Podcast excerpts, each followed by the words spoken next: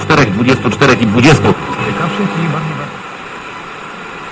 Zdrowaś Mario łaski.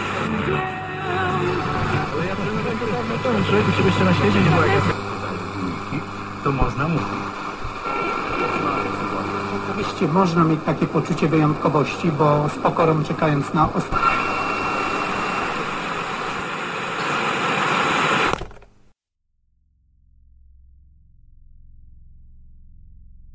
Powoli otworzył oczy. Wszystko było rozmazane i niechętnie nabierało kształtów. W uszach szumiało. Powoli, jakby z za grubej ściany, zaczął słyszeć niewyraźne dźwięki. Z początku nie rozróżniał ich wcale, lecz z czasem poznał wypowiadane słowa. Mm, Odroczenie nie było możliwe, ponieważ wojna wisiała na włosku, a chińscy okupanci zaczęli wietrzyć spisek. Trzeba było więc wyznaczyć kogoś na zastępstwo. Wybór padł na e, nadzorcę obozu, Sirkieja Petrenko. Nie był on entuzjastą tego eksperymentu po paru incydentach z przeszłości, których nie ma sensu teraz wspominać. Zgodził się na to zastępstwo tylko z powodu nacisków z Moskwy. Eksperyment ruszył i to była katastrofa. Kto to jest i o czym on gada?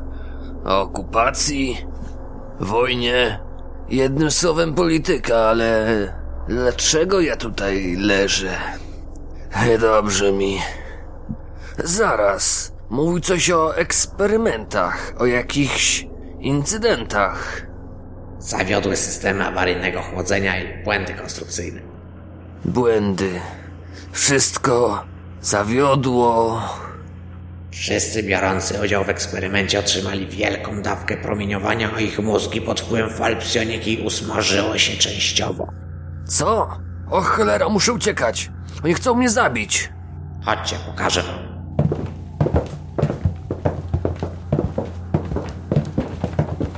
Tak, to moja jedyna szansa. Jan podnosi się powoli, wspierając się rękami. Wszystko dookoła kołysze się i chwieje. Z trudem próbuje wstać, lecz czuje się jakby stąpał po pokładzie statku miotanego na boki przez wysokie fale i sztorm.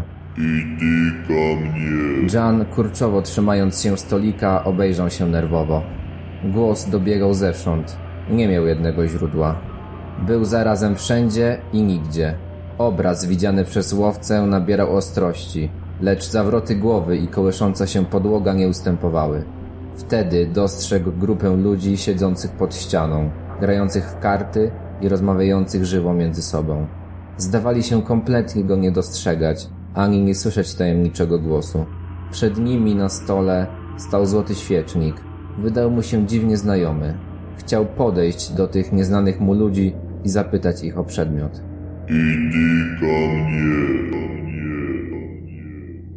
Na tę komendę myśli Jana kompletnie odpłynęły. Ja muszę iść. Ale dokąd? Natychmiast poczuł, że zna odpowiedź. Odwrócił się powoli i spojrzał na ciemny masyw wielkich drzwi zamkniętych na głucho.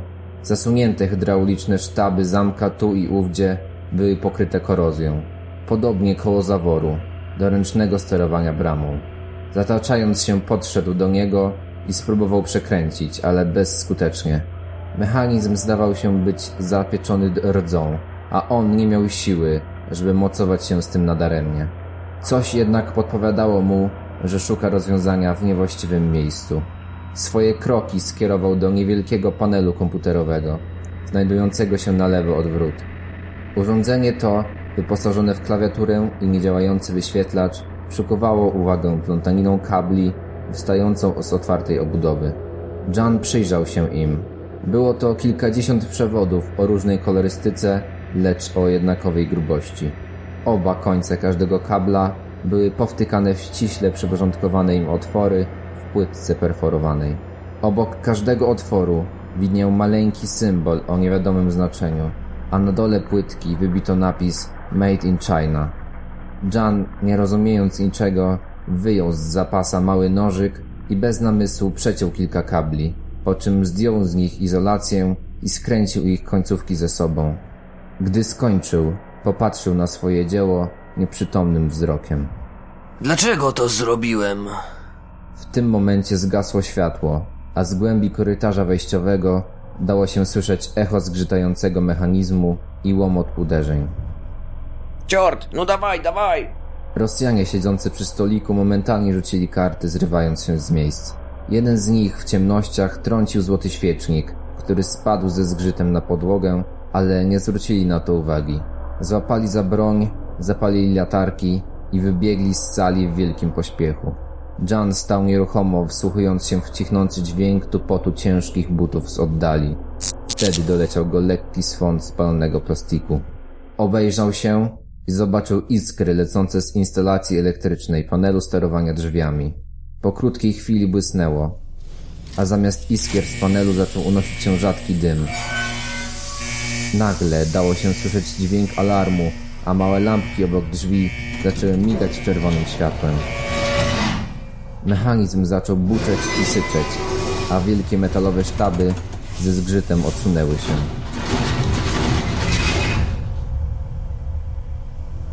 Ej, wy, co tam происходит? Jest кто-нибудь? Wrota otwarły się, a za nich powiało chłodem. Твоя цель Idi ka mnie. Jan był lekko zaskoczony, że pomimo nieznajomości języka rosyjskiego rozumiał, czego chce od niego głos i czuł, że musi za nim podążać. Chwiejnym krokiem ruszył przed siebie. Szedł po omacku, ciągle podpierając się ścian. Czuł, że w tych ciemnościach nie jest sam. Stale odnosił wrażenie, że kogoś mija, ale bał się sprawdzenia swojej teorii w praktyce. Pocieszał się myślą, że niebawem ucieknie od złych naukowców, którzy zrobili z niego obiekt doświadczeń. Nagle zrobiło się jasno. Stał w szerokim korytarzu, na suficie którego w regularnych odstępach wisiały lampy, połączone cienką nitką kabla. W ścianach bocznych widać było grube szyby. Były mocno zabrudzone, lecz nadal wystarczająco przejrzyste, aby dało się zobaczyć za nimi pionowe kapsuły z zawartością. Jan zobaczył w nich dziwne organizmy, z jednej strony przypominające ludzi, a z drugiej potwory rodem z koszmarów. Mutanty unosiły się w jakimś zielonkawym płynie i były podłączone do aparatury podtrzymującej życie. Każdy był inny. Jedne z nich miały nienaturalne powiększone kończyny, inne nie miały ich wcale. Inne znowu posiadały jakieś dodatkowe części ciała, normalnie niewystępujące u ludzi. Macki, wielkie narośle, grube futro, kilka par oczu, to tylko kilka z tych potworności, jakie zobaczył tam Jan. Zdarzyły się nawet takie mutacje, które spowodowały przemieszczenie się organów wewnętrznych. Jedna z nich szczególnie przykuła uwagę Berego, gdyż utwierdziła go w przekonaniu, że te potwory żyją, tylko czekają na przebudzenie się. Było to wielkie bijące serce, widoczne dobrze pod skórą w brzuchu mutanta. Z rosnącym niesmakiem patrzył na nie i na grube aorty wystające z brzucha potwora i okalającego. Cofnął się powoli, gdyż widok zaczął przyprawiać go o mdłości. Z zaskoczeniem zauważył, że potrafi już stać o własnych siłach, bez podpierania się ścian. Idi ka mnie, ka mnie. Jan znowu usłyszał głos w swojej głowie wzywający go do siebie. Skierował swoje kroki w głąb korytarza i wtedy go zobaczył. Był to ten sam mężczyzna, którego widział pomiędzy rzędami budynków na powierzchni. Stał w bezruchu pod przeciwległą ścianą kilka metrów od Berego i wpatrywał się w niego. Teraz z bliska Jan dostrzegł więcej szczegółów jego wyglądu. Pomarszczona skóra upiornie bladej twarzy, mały nos, czarne oczy i wielkie usta, układające się w grymas przypominający uśmiech. Ciało mężczyzny było zniekształcone. Miał lekko powyginane ręce, zapodniętą klatkę piersiową, a na karku widać mu było wielką narośl. Nie miał zarostu ani włosów na głowie. W tej chwili wyciągnął do Jana wielką szponiastą dłoń w przyjaznym geście, zapraszającym do siebie. Berry z każdym krokiem czuł coraz wyraźniej bijącą od niego nienawiść, a zarazem tęsknotę do czegoś bliskiego, lecz nieuchwytnego. Tęsknotę do bycia wolnym. W głowie nieustannie huczał jego głos, przyzywający do siebie. Patrzył w jego ciemne jak noc oczy, nie mogąc oderwać od nich wzroku. Byli od siebie już o krok. Johnowi zakręciło się w głowie. Zobaczył, jak stwór upada bez życia, odrzucony do tyłu impetem uderzenia pocisku. Czuł się, jakby jego mózg ktoś przebił na wylot. Przed oczami pociemniało mu i zemdlał. Morderca! Zastrzeliłeś Jana! Nie, nie drasnąłem go nawet. Jestem pewien. Towarzysze podbiegli do obu leżących. Mutant leżał bez ruchu w kałuży krwi, wyciekającej z dziurawej klatki piersiowej. Obok leżał Berry. Moshe obejrzał go pospiesznie i potrząsnął nim, ale bez skutku.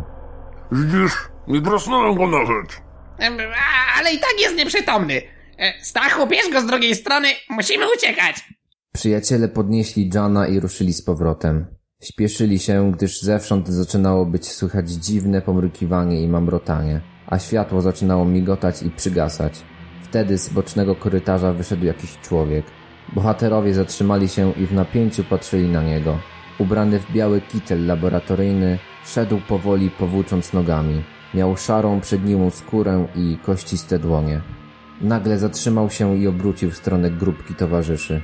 Miał zapadnięte policzki, pożółkłe oczy i zakrwawione usta. Zaczął iść w ich stronę, mamrocząc coś pod nosem. Ty, ty, ty, Teraz już tak. Biegiem. Zaczęli biec dalej. Wodecki i Mosze z trudem wylekli po betonowej podłodze nieprzytomnego Jana. Mike zdjął z pleców strzelbę automatyczną, a karabin zarzucił na jej dotychczasowe miejsce. Biegł z tyłu, ubezpieczając ucieczkę przed goniącą ich zgrają dawnego personelu ośrodka. No dalej, już niedaleko. Są tuż za nami. Jodor, zrób coś. Za zakrętem korytarza widać już było światło głównego pomieszczenia, a w nim Fiodora, który panicznie biegł z miejsca na miejsce, co było niezwykłe w jego wieku. Widząc zbliżających się Moszego i Wodeckiego, pobiegł na drugą stronę pomieszczenia i wybiegł po schodach do wyjścia. Ej, ej, do, do, dokąd uciekasz? Pomóż nam! No Właśnie to robię. No dalej, szybko, biegnijcie tutaj. Ej, ej, do, do, dokąd uciekasz? Pomóż nam! No Właśnie to robię. No dalej, szybko, biegnijcie tutaj. Bohaterowie wybiegli z ciemnego korytarza do sali, którą przebiegli jak najszybciej mogli i wbiegli po schodach do korytarza wyjściowego. Tam padli zmęczeni i obejrzeli się za siebie. Majka nie było widać. Czekali w napięciu patrząc w ciemność za masywem ciemnych wrót. Nagle wybiegł z niej Mike, trzymając w rękach duży nóż wojskowy, a za nim cała zgraja zombie. Skoczył na schody i pomógł Fiodorowi zatrzasnąć drzwi. Udało im się w ostatniej chwili, gdyż horda nieumarłych wdrapywała się już po stopniach na górę. Musiałem zastawić strzelbę. Ale karabin Jana mam. Więc mi go oddaj. Wszyscy naraz spojrzeli na Jana. Obudził się i wyglądał na całkiem przytomnego, lecz mocno osłabionego. Janie! Ty, ty żyjesz! Jak najbardziej. Dajcie mi mój karabin, bo chcę zastrzelić tego skurczybyka. Proszę nie podejmować pochopnych decyzji. To nie jest pochopna decyzja. Długo się nad nią namyślałem. Spokojnie, szefie. Sytuacja nieco się skomplikowała. Mianowicie... Mike opowiedział krótko dowódcy, co się działo przez ten czas, kiedy był nieprzytomny. Jan nie krył zdumienia. A to dopiero. Kurczę.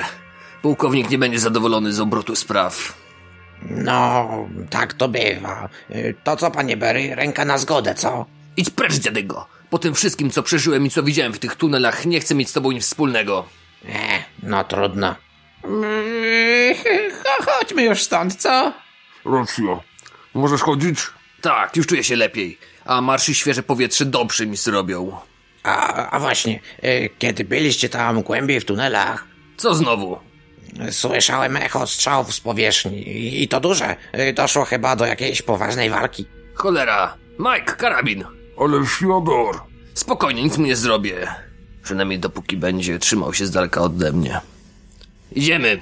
E, Ja, ja też idę. To idź z tyłu, tak, żebym cię nie widział. Dobrze, dobrze. Maszerowali żwawo, chcąc jak najszybciej dostać się na powierzchnię. Z jednej strony mieli już dość tych dusznych podziemi, a z drugiej chcieli wiedzieć, co wydarzyło się na zewnątrz i gdzie podzieli się Rosjanie. Niedługo mieli się tego dowiedzieć. E, panie Mike, No, czyli jak dobrze zrozumiałem z pana relacji, e, zastrzelił pan nadzorcę? tego wielkoluda? No, dostał prosto w serce. To dobrze, to dobrze. Zbliżali się do końca tunelu. Minęli ostatni zakręt i ujrzeli otwarte na oścież wrota śluzy zewnętrznej, pod którą z trudem przeczołgali się dwa dni temu. Światło słońca oślepiło ich na chwilę. Gdy przyzwyczaili wzrok do jasności dnia, rozejrzeli się wokoło. Mieli przed sobą makabryczny widok. Na ziemi leżały ciała martwych Rosjan oraz masa pokonanych nieumarłych. Mike i Jan podeszli do zabitych, by zbadać ślady. Niezła Jotka. Pozabijali się nawzajem. Niezła Jotka. Pozabijali się nawzajem. Fiodorze, czy te truposze mają broń? Hmm, pomyślmy. Sądzę, że nawet jeśli by ją mieli, to nie potrafiliby jej użyć. No to mamy problem, bo tych dwóch ruskich tutaj padło od kul. Mają kilka ran postrzałowych. Eee, to, to, to znaczy, że... Że ktoś uzbrojony tutaj jest i najprawdopodobniej nie jest przyjaźnie nastawiony. Winszuję spostrzegawczości, Jan.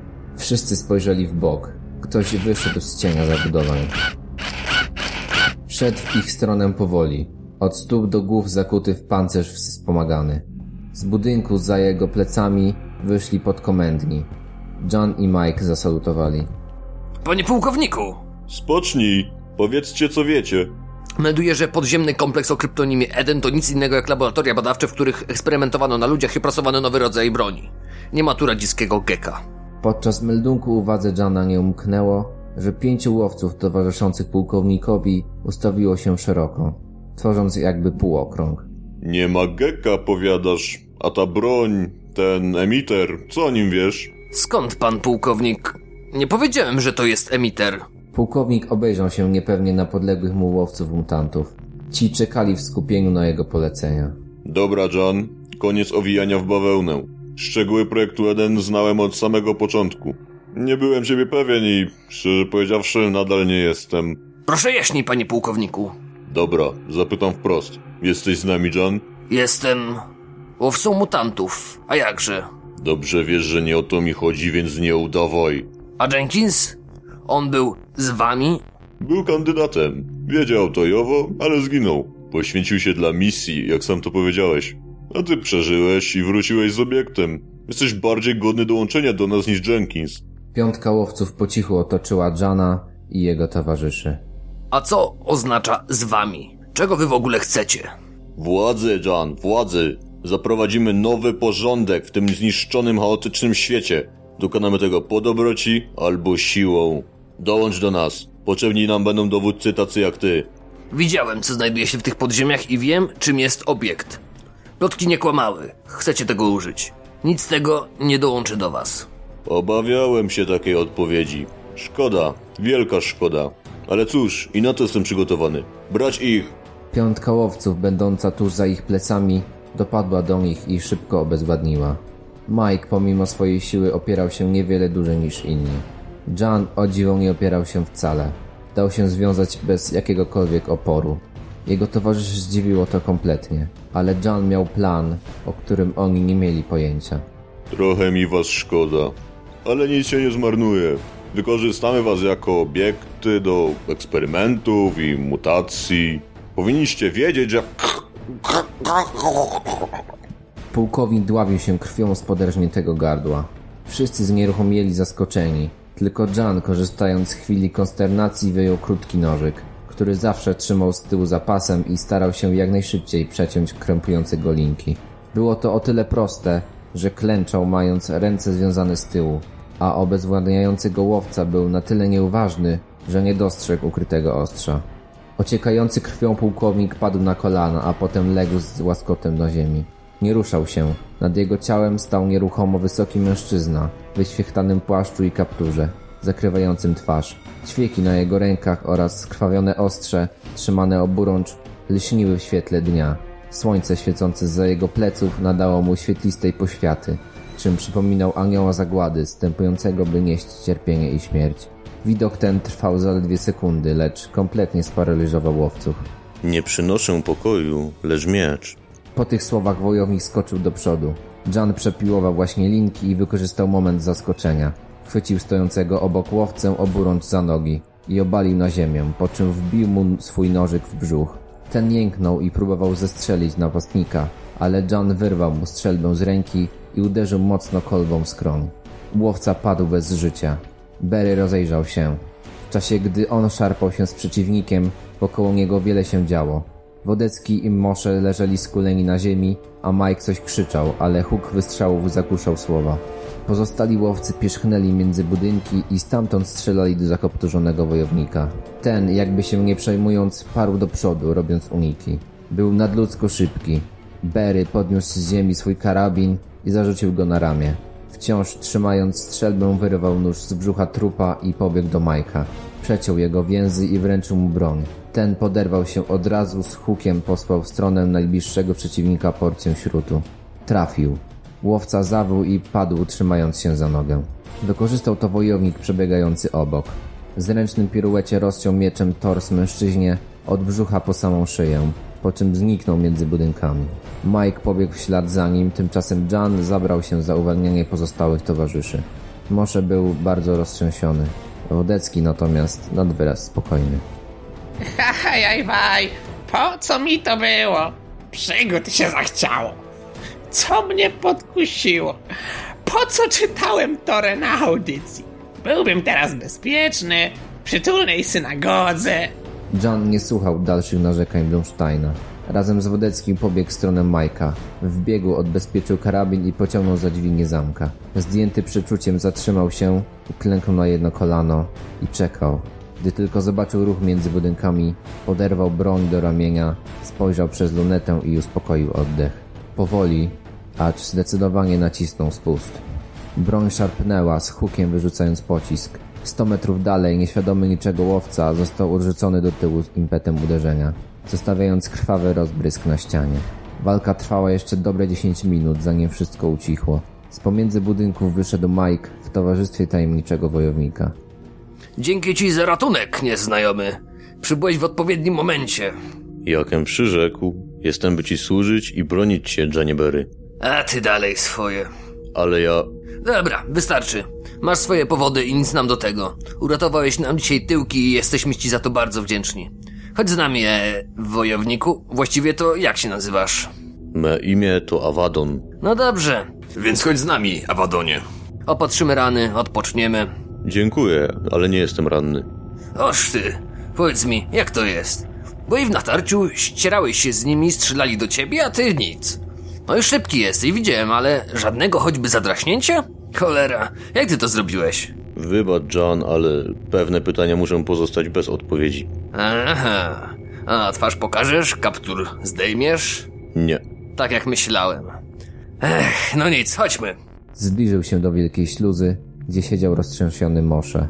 Wodecki krzątał się w pobliżu. Chłopaki, podziękujcie temu dzielnemu wojakowi za udzielenie nam pomocy i uratowanie życia. Kiedyś go odtrąciłem, ale po tym wszystkim dzisiaj... No to co tam, witaj w drużynie. Jestem zaszczycony. Wodecki, mordo ty moja, czego się dowiedziałeś? Unieszkodliwienie zasilania to była ich robota. Zrobili obejście w obwodach, co unieszkodliwiło w tym momencie emitery. Fale psy nam nie zagrażają. Całe szczęście. Zaraz, gdzie jest Fiodor? Sam się nad tym zastanawiałem, ale ostatni raz go widziałem, kiedy nas wiązali. Wtedy był tuż za mną. Kiedy walka zaczęła, już go nie było. Konował, pewnie uciekł do podziemi, jak szczur. Pewnie tak. Ruszałeś za nim? Nie, mam dosyć ganiania za nim po całych pustkowiach. Niech zgnie w tych podziemiach. To co teraz zrobimy, szefie? Wracamy do stali. Nie wiem, co oni wykombinowali, ale z pewnością nic dobrego. Trzeba przeprowadzić śledztwo, uderzyć z raportem do samego generała Borysa. A, a, a jeśli on też jest tu zamieszany? Albo gorzej, sam to wymyślił, uknął spisek, jak ten Judasz. Wtedy będzie ciężko. Tak czy inaczej, obiekt jest w bazie. Tam musimy go szukać i ustalić, do czego on im posłużył. Eee, o, obiekt? E, co to ten obiekt? Y, Gral? Moduł wstecznej termojonizacji. Przedwojenny relikt. Nawet nie wiecie, co za cuda można z tym zrobić. Brzmi groźnie. Lepiej się śpieszyć. Tak, zaraz ruszamy. A ty, wojowniku, idziesz z nami? Twoje umiejętności mogą się okazać bardzo przydatne. Oczywiście. Przyrzekłem cię chronić i przysięgę wypełnię. A, e, szanowny panie, a jakież pana miano? Awadon. A, a, a, a, a, Awadon? Haj, haj, haj. Coś nie tak, Mojsze? Nie, nie, nie! Daleko na południowym zachodzie unosiła się chmura ognia, dymu i pyłu. Chmura o kształcie wielkiego grzyba. Wpatrywali się w znajomy im kierunek z niedowierzaniem. W ułamku sekundy stal i pobliskie wioski przestały istnieć, a wraz z nimi setki ludzi. Osoby, które znali, z którymi żyli na co dzień, bliscy i dalecy odeszli na zawsze. Nieprawdopodobnym było, aby po apokalipsie mógł nastąpić jakikolwiek koniec świata. A jednak był to dla nich koniec ich własnego, jedynego, jaki znali i posiadali. Stali się bezdomnymi wyrzutkami, pozostawionymi samym sobie. Jan zebrał wszystkich i ruszyli do swojego pojazdu. Na miejscu znaleźli drugi transporter, jeszcze niedawno należący do zdradzieckiego pułkownika. Zabrali z niego wszystko, co się dało. Przelali paliwo do swojego, po czym ruszyli na zachód, do starego rolnika i jego anteny, która była im teraz niesamowicie potrzebna. Halo, halo, słyszy mnie ktoś? Tu Jan, tu Jan Berry z radia. Ktokolwiek przeżył? Odpowiedzcie, jestem na wschodnich rubieżach i zmierzam w kierunku stali. Czy ktokolwiek mnie słyszy? Jeśli mnie słyszycie, dajcie jakąś informację. Jeśli mnie słyszysz, czekaj pojutrze na południowym rozstaju. Powtarzam, za dwa dni na południowych rozstajach. Przybędę tam.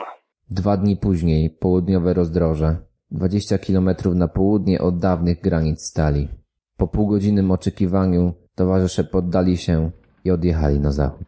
Wszyscy dłużnicy przepadli. Moja hodowla balszrogów. Cała organizacja łowców mutantów.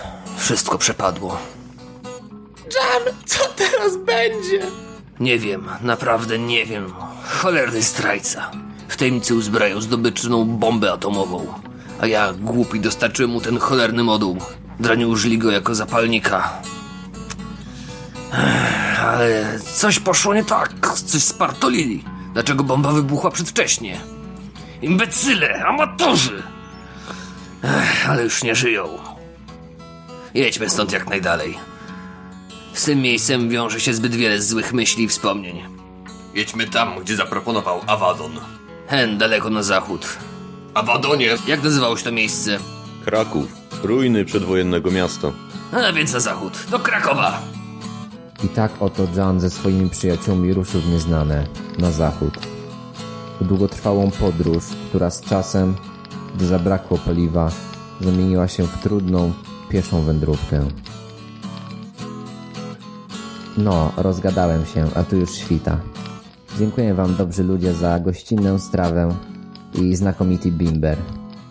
Nie mam pieniędzy, ale wierzę, że moja opowieść była wystarczającą zapłatą. Po waszych minach widzę, że chcecie wiedzieć, czy dotarli na miejsce i jakie były ich dalsze losy. Tego dzisiaj wam nie opowiem, gdyż to zupełnie inna historia. Bywajcie.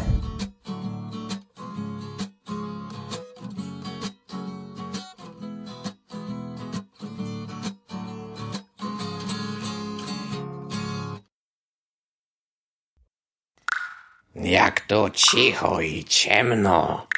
Gdzie ja jestem? Prywiet, Fiodor.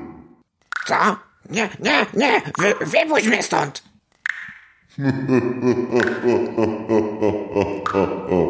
I tyka mnie! Nie!